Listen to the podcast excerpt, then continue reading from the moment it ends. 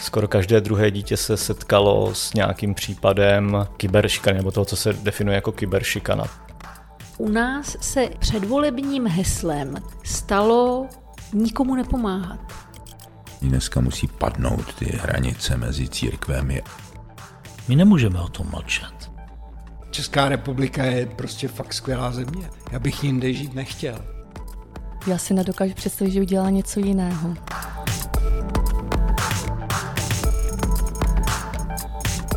Podcast Pijavice vám přináší portál Gift.cz, díky kterému můžete podpořit dobročinné organizace svým nákupem na internetu, aniž by vás to cokoliv stálo.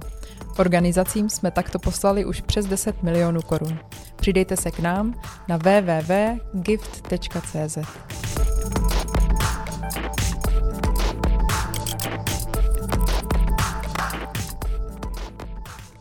Máme radost, že dneska je tady s námi v giftu Martin Miller, režisér dokumentu Černí Češi, který má v květnu premiéru na České televizi. Dobrý den a díky, že jste přijal pozvání. Dobrý den i vám.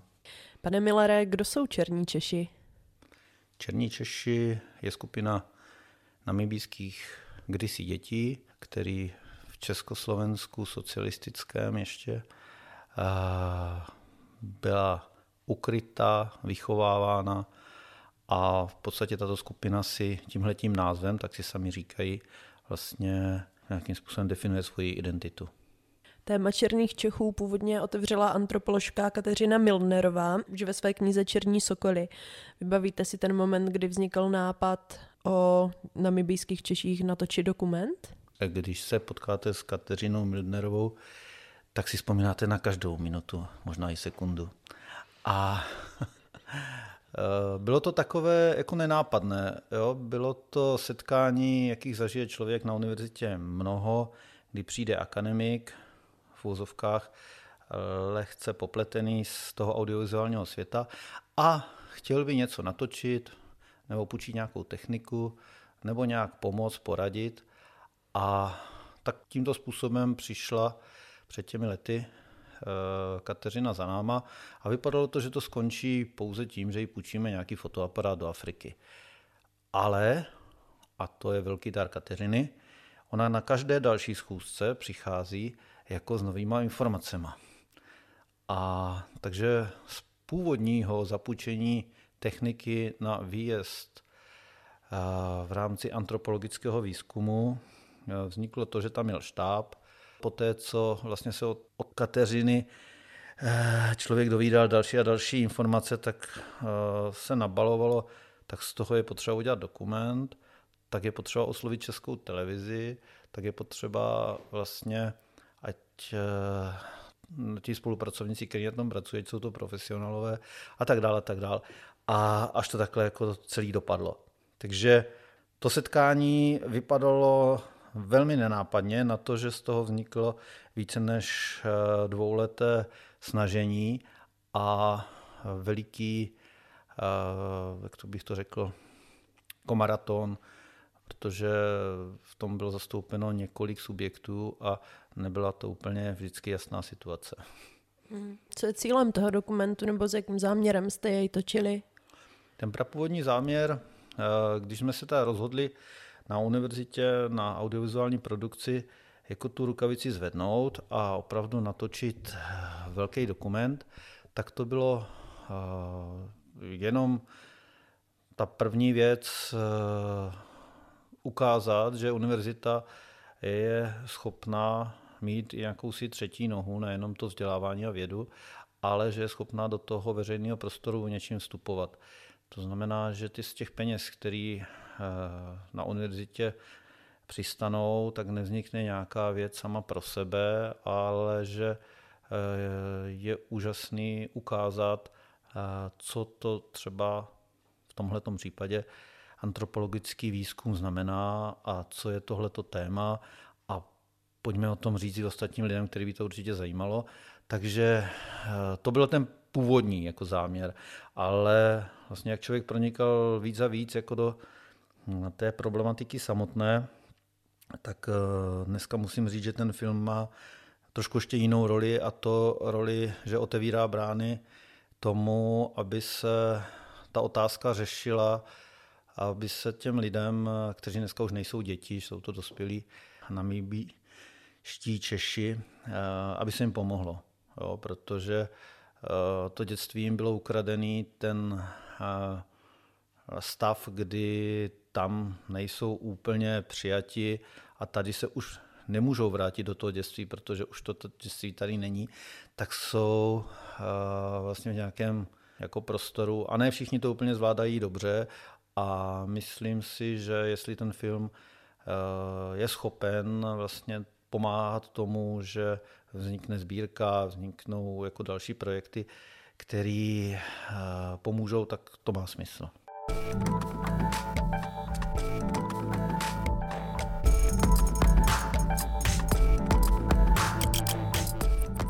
Pojďme ale úplně od začátku. Namibie bojovala uh, za nezávislost. Děti, které v dokumentu figurují, žili často v uprchlických táborech a v rámci spolupráce s komunistickou stranou Československa byly přesunuty k nám. Můžete popsat, podle jakého klíče byly tehda vybírány? Samozřejmě popsat můžu cokoliv, ale uh, ta pravda, jako ta pravda je trošku plovoucí. Jo. To uh, je strašně taková jako nová zkušenost pro mě, že při tomhle dokumentu vlastně nic není definitivní. Jo. Takže někdy jsou nazývány tyto děti jako sirotci.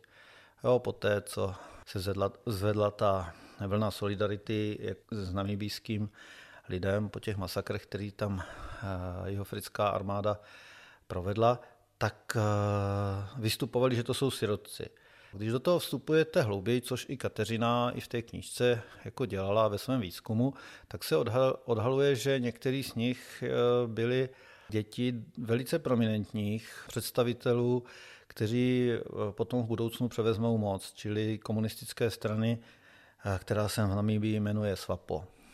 A že někteří byli programově sploděni, aby byli potom následně tou, řekněme, nějakou eh, VIP té společnosti.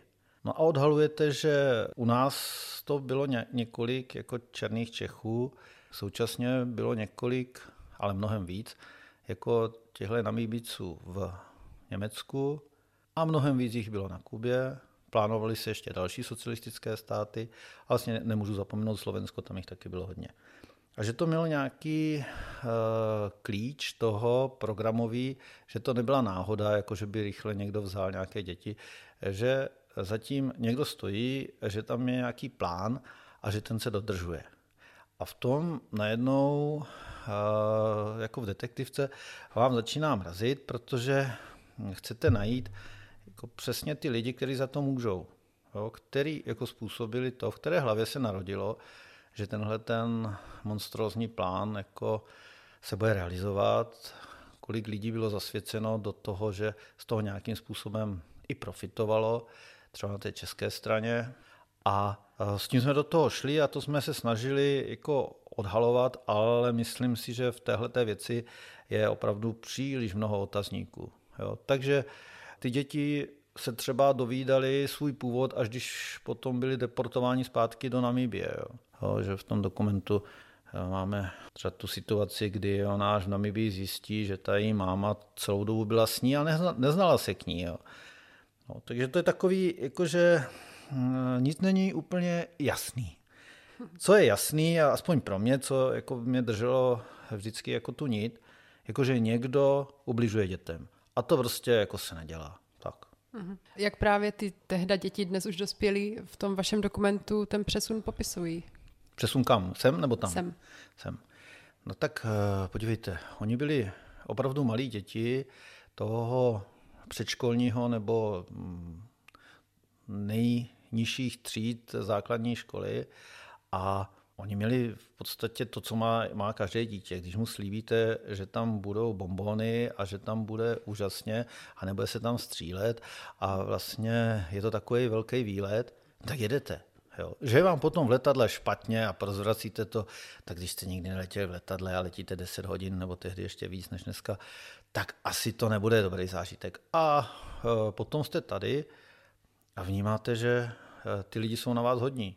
Jo, že ty tety, jak oni říkají, ať už v Bartošovicích a posléze i v Prachaticích, jakože je fakt mají rádi, jo. tak oni na to vzpomínají určitě dobře, jo, protože to, byl, to bylo to kouzelné dětství, ta pohádka, no, kterou oni žijou.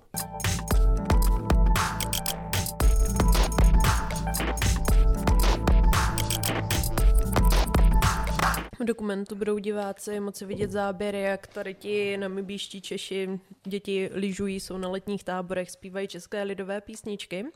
Jakým způsobem tady trávili těch šest let? Byla to pohádka, jak jste říkal? Tak samozřejmě eh, byly tam eh, věci, které jsou, tak jak máte vždycky vzpomínky, tak těch vzpomínkách vám zůstane víc toho pěkného. Byly tam věci nepříjemné, protože eh, jak jsem říkal, Oni byli součástí nějakého plánu a ten plán byl o tom, že se do té Namibie jednoho dne vrátí a vrátí se tam jako elita. Jako elita, která je kovaná i, jako řekněme, z toho nejenom národního, ale i z toho ideového uh, směru. To znamená, že budou muset být jako silní jako komunisti, kteří uh, nezapochybují. A to se jim samozřejmě nelíbilo. Že? Oni měli raději to, že ty české učitelky a české vychovatelky jsou na ně hodní a že zažívají jeden nekončící jako úžasný výlet, který obnášel to, že víc a víc se propojovali s českýma dětma, chodili do různých kroužků od toho sportovního, jak jsme tady že jo, říkali, nebo jste vzpomínala nějaké lyžování a, a vodáctví a tak, až po kroužky, jako je vyšívání a ruční práce, vaření a byly vlastně byly děti, které byly v dětství, jako který uh, samozřejmě nepřemýšleli nad tím, že to skončí, neměli odstup od toho, jako že by to mohlo být lepší nebo horší, jako bylo to v tu chvíli úžasný. Jo, to jako z jejich výpovědí, jako při těch vzpomínkách, vlastně si zachovávají to, že mnozí z toho žijou do dneška, že vlastně ten ráj na zemi byl v Československu. Mm, tady tohle zní tak docela idylicky, ale z toho dokumentu vyplývá i to, že děti měly lepší vztahy s těmi českými vychovatelkami než s těmi namibijskými, tak proč tomu tak bylo? No tak eh, to je taky jako možný jako se dohadovat, co všechno tam sehrálo roli, jestli u těch eh, především vychovatelek to byla jenom ta frustrace z toho, že tady před sebou vidí vyrůstat tu elitu a oni musí jenom sloužit. Hmm, nedostatek jako asi i vztahu a tak, tyhle věci, které eh, potom se odrážely v těch fyzických trestech. Je pravda, že v Namibii ty fyzické tresty jsou jako obvyklejší jako při výchově než u nás. Jo. Ale tady myslím si, a mnoho z těch eh, dětí nám to potvrdilo, není to ani v dokumentu všechno, jakože ten, eh, to násilí, které na nich bylo pácháno, prostě překračovalo nějaký meze normality, jo? že vlastně tam docházelo i k, těmu, eh, jako k sexuálnímu obtěžování a věcem, který si ty děti nezaslouží. A plus to bytí nebylo adekvátní těm přestupkům, jo? že vlastně eh, opravdu jako kdyby ze sebe dostávali tu frustraci, jo? ty vychovatelky. Tak eh, o to víc potom vlastně kontrastoval ten přístup těch našich českých vychovatelek, českých a moravských, Bartošovice jsou na Moravě, a, a těch namíbijských. Jo. A o to víc jako vlastně se jim vůči té Namibii uh, to, to uvědomění, jako kde chtějí trávit uh, další život, jako obracelo. Že? Mm. Ale tehdy byly fakt děti. Tehdy dítě to nějakým způsobem nevyhodnotí úplně v komplexu, nemá ten odstup a tak dále. Mm-hmm. Když se ještě vrátím k tomu, jak jste mluvil o tom, že z těch dětí se vlastně měla vychovat namibijská elita, tak v čem přesně spočíval celý ten vlastně částečně utajený speciální program, který tady ty děti podstupovaly? No, my jsme mluvili s mnoha jako lidma, který jsme se domnívali, že uh, jsou podepsáni pod celým tím projektem, ať už to byl bývalý ministerský předseda, ministr školství a další. A nikdo to neřekl.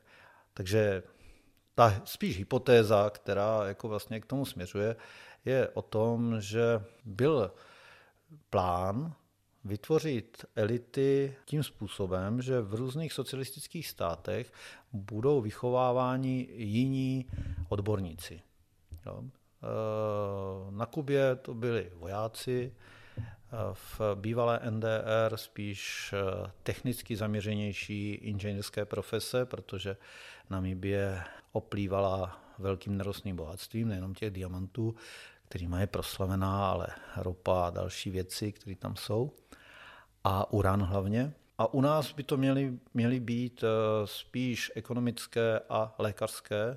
Československo bylo i v rámci toho socialismu vyhlášeno tou velmi kvalitní lékařskou nejenom službou, ale jako celým, celým tím aparátem zdravotnictví. No a na Slovensku ještě měkčí věci nějakého sociálního a, takového jako této oblasti. A ono by se to potom celé poskládalo, jo? protože ve hře byly ještě další socialistické státy, takže ono by to potom asi smysl nějaký dalo. Ale Namíbie zvítězila v tom boji o nezávislost dřív, než tyhle ty děti dostudovali. A to je jejich jako základní životní problém, proč byli k ničemu v tu chvíli. Což celý projekt vlastně nedošel konce a eh, v podstatě to byli svědci nějakého kolosálního plánu, který teď nenašel uplatnění ani naplnění. Přesně jak říkáte, došlo ke změně politických režimů jak v Namibii, tak v Československu a namibijské úřady si děti vyžádali zpět. Česká strana ale dlouho váhala, zda děti pošle zpět, chyběly záruky, že budou děti v pořádku, neměly ukončené základní vzdělání, nikdo je na to nepřipravil. Co potom následovalo? Následovalo obrovské rozčarování u mnoha z nich. Jo. Někteří měli štěstí, protože třeba ta konkrétní jejich rodina nějakým způsobem se o ně postarala, ale mnohý z nich, pro mnohé z nich ten přesun bylo něco jako černá můra. Jo. Vlastně procitnutí do úplně jiného kulturního, sociálního prostředí, jinak fungující rodina, jo, kde nevychovávají otec s matkou ty děti, a, ale v podstatě ty z rodiny, kdo, mají, kdo jsou zabezpečení. Velmi často babička s dědečkem, teta se strýcem a tak dále. A do toho oni vpadli, jo, plus samozřejmě Eh, životní úroveň. Přichází ze střední Evropy, kde se jí příborem, umývají se ruce, eh, po obědě člověk je zvyklý na třeba zákusek, či nevím, a tam najednou jako dostanete misku a tam máte nějakou hmotu, kterou máte sníst. A ještě máte tu nálepku toho posednutého jako těma bílýma démonama, protože jako neuměte ty základní činnosti, jako utlouct mouku, klasicky, no dané z vodu a tak dále. Takže jako tam vlastně nepatříte. Jo. A teď se to začíná, teď eh, je to o tom, že najednou začnete fakt dospívat. A víc a víc si to uvědomujete, že jako někam jste byli vhozeni a vlastně tam nepatříte. A máte ten stále trvající sen toho návratu do jako té krajiny dětství. A takže oni díky písničkám českým a pohádkám pořád udržovali tu vazbu na to uh, bájné Československo. Ale ani to Československo už potom ani nefungovalo, jsme se rozdělili, tak už tam ani, ani ten pojem nebyl. Ale oni v tom stále žijí. Vzpomenete si na jeden konkrétní příklad nějakého návratu, který se vás třeba nejvíc dotknul? Myslím to, když se to dítě vrátilo zpátky do té Namibie, jak na ně reagovalo okolí, jaké to pro ně bylo? Vzpomenu, není to ve filmu, pro mě je nejhorší to, že velmi často došlo k tomu, že když se ty holky vracely a už byly řekněme, z afrického pohledu věku jako dospělosti, což jsou 12-14 let, že jo, tak byly třeba znásilněni v rámci rodiny, jo, strýčkem a podobně. Jo. A to se mi třeba dotklo, že eh, vlastně to dětství muselo být neskutečně eh, jako zmrzačený tímhletím. Jo, že vlastně i ten evropský model nás připravuje asi jiným způsobem, i, i, to, i ta meta, řekněme, toho dospělství je někde jinde. Takhle prostě to bylo všechno jinak. Když jste tomu měl možnost být takhle blízko, Co na celý ten experiment říkáte? Jako z toho lidského hlediska, jak to na vás působí? No tak mě to nějak v podstatě nepřekvapilo v tom, že jako socialismus, celá ta myšlenka mě přijde zvrácená. To naplňování toho socialismu přijde zvrácený. Jako možná, že ideální společnost by byla krásná, skvělá, ale myslím, že lidstvo toho není schopno. A ty metody, které využívá jako socialismus, fašismus a jiný jako totalitní uspůsobení, tak vlastně eh, mě ani nepřekvapují v tom, kolik je v tom zrůdnosti. Jo. Že to uh, jako pro mě, když jsem jako víc a víc jako od, odhaloval jako ten mechanismus toho, o co tady jde, to připomínalo opravdu nějaký Goebbelsovský plán jako hrůzný, že vlastně se nehraje o lidi, ale jde o ten systém a o to, aby jsme eh, byli zabezpečeni a aby jsme měli prostě ty odborníky, tak prostě ty děti prostě vezmu, přesadím, dám. Když se to nedaří, vezmu, přesadím, dám jinam. Nepřijde strašný.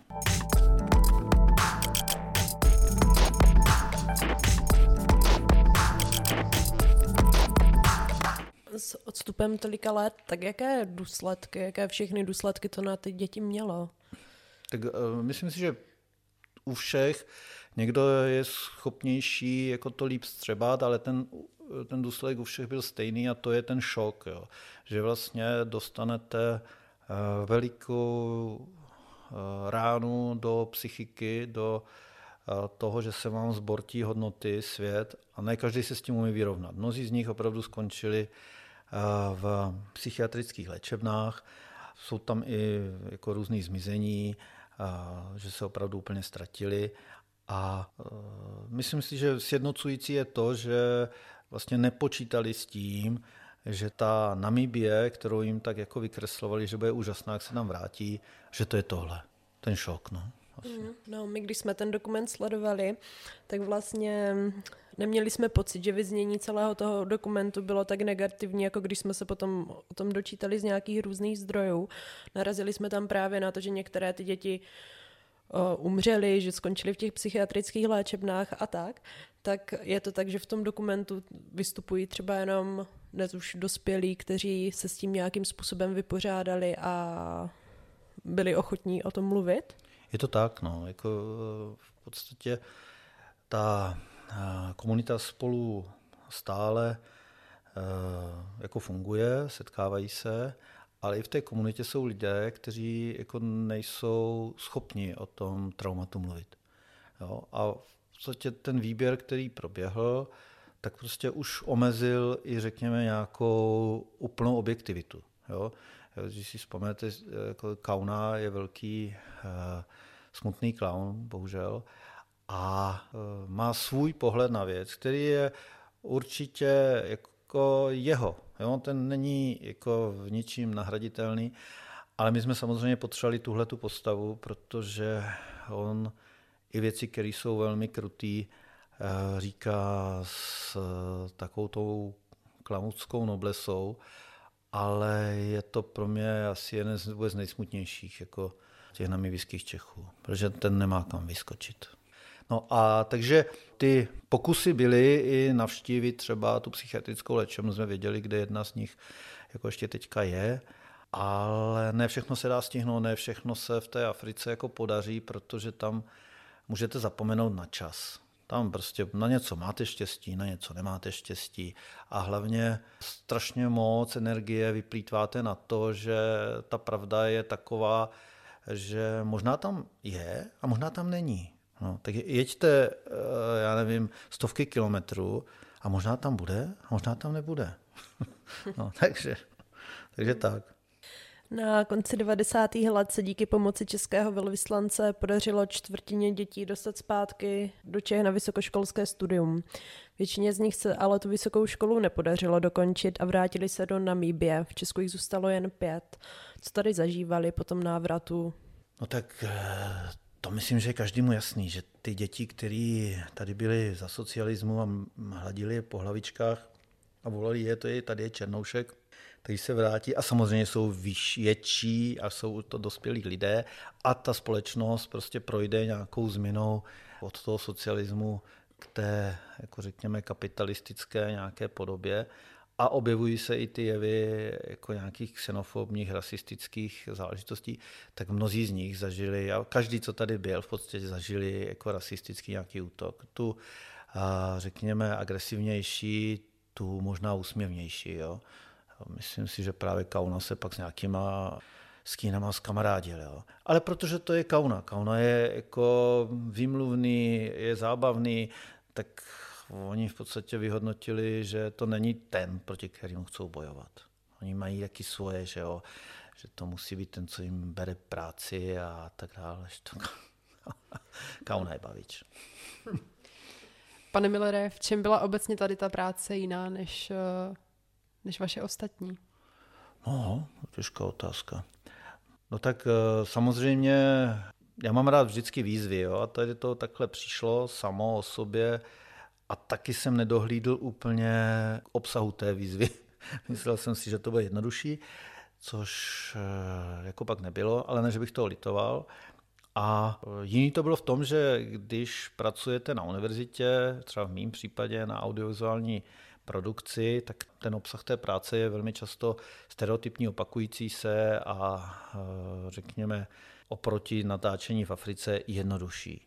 Je to jiný druh práce a tady to byla záležitost, kterou jsme vnímali, že to reprezentuje univerzitu, že ten dokument i pro Univerzitu Palackého znamená jako důkaz toho, že ta univerzita je takovýchto věcí schopná, že opravdu eh, ukážeme od toho začátku, jak antropoložka Kateřina Milnerová vlastně přichází s nápadem, jde za tím, protože ona opravdu, to je, to je její v podstatě život, celý, celý tady tohleto téma, jak jako zarputile a jak eh, vytrvale prostě to téma jako je schopna zpracovávat a jak lidsky vlastně přistupuje i k těm jednotlivým respondentům a jak to celý prostě dává smysl, že třeba antropologie, o které člověk si řekne, co vy, tam, co vy tam vlastně studujete, co vy tam vlastně jako bádáte, je to k ničemu, napíšete knížku,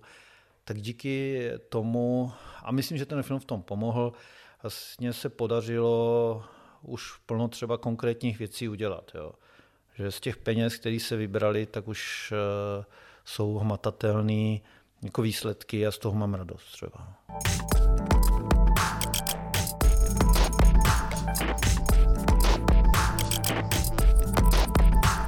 Vybavujete si nějakou scénu, která se do filmu nedostala?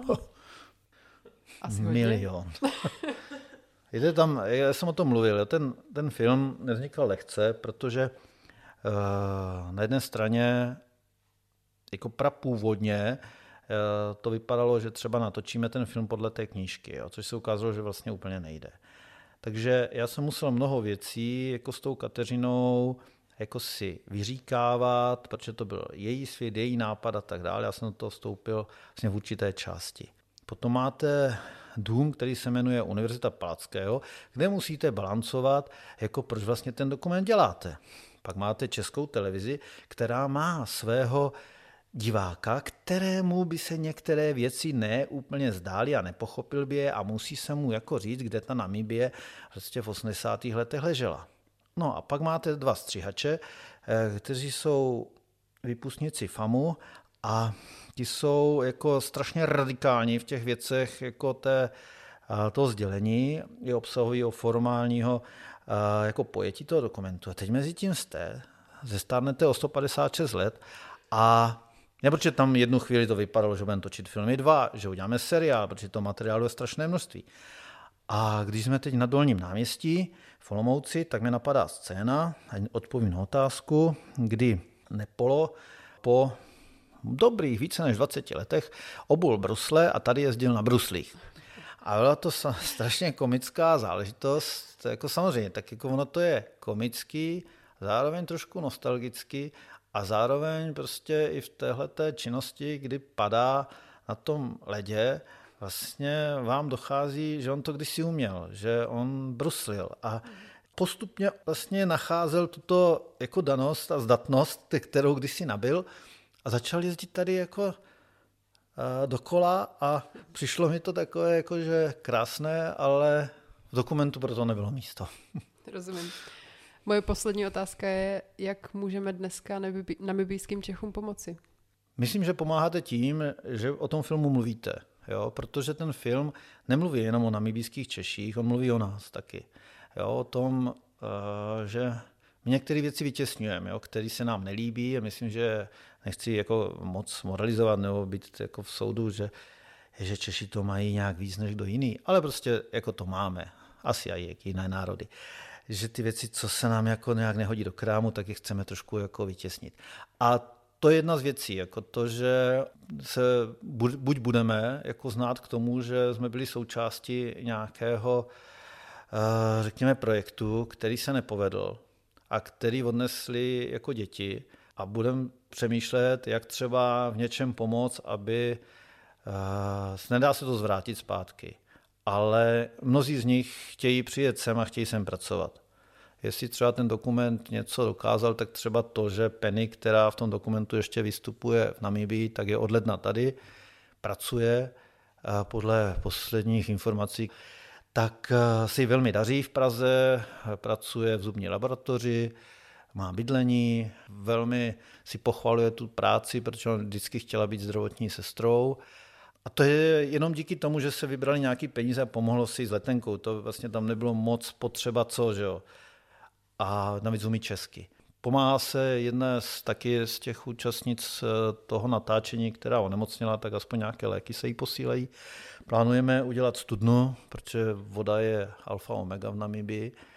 A pak si říkám, že to celý má smysl, jo? že ty záležitosti nehodíme za hlavu a že se k tomu přiznáme, že jsme to byli spoluúčastní že jsme tady ty děti vlastně hodili trošku přes polbujmy. A to si myslím, že víc pro to si dělat nemusíme. Pane Millere, děkujeme moc, že jste nám představil dokument Černí Češi a pojďme ještě jednou pozvat posluchače na premiéru, která bude v květnu na České televizi.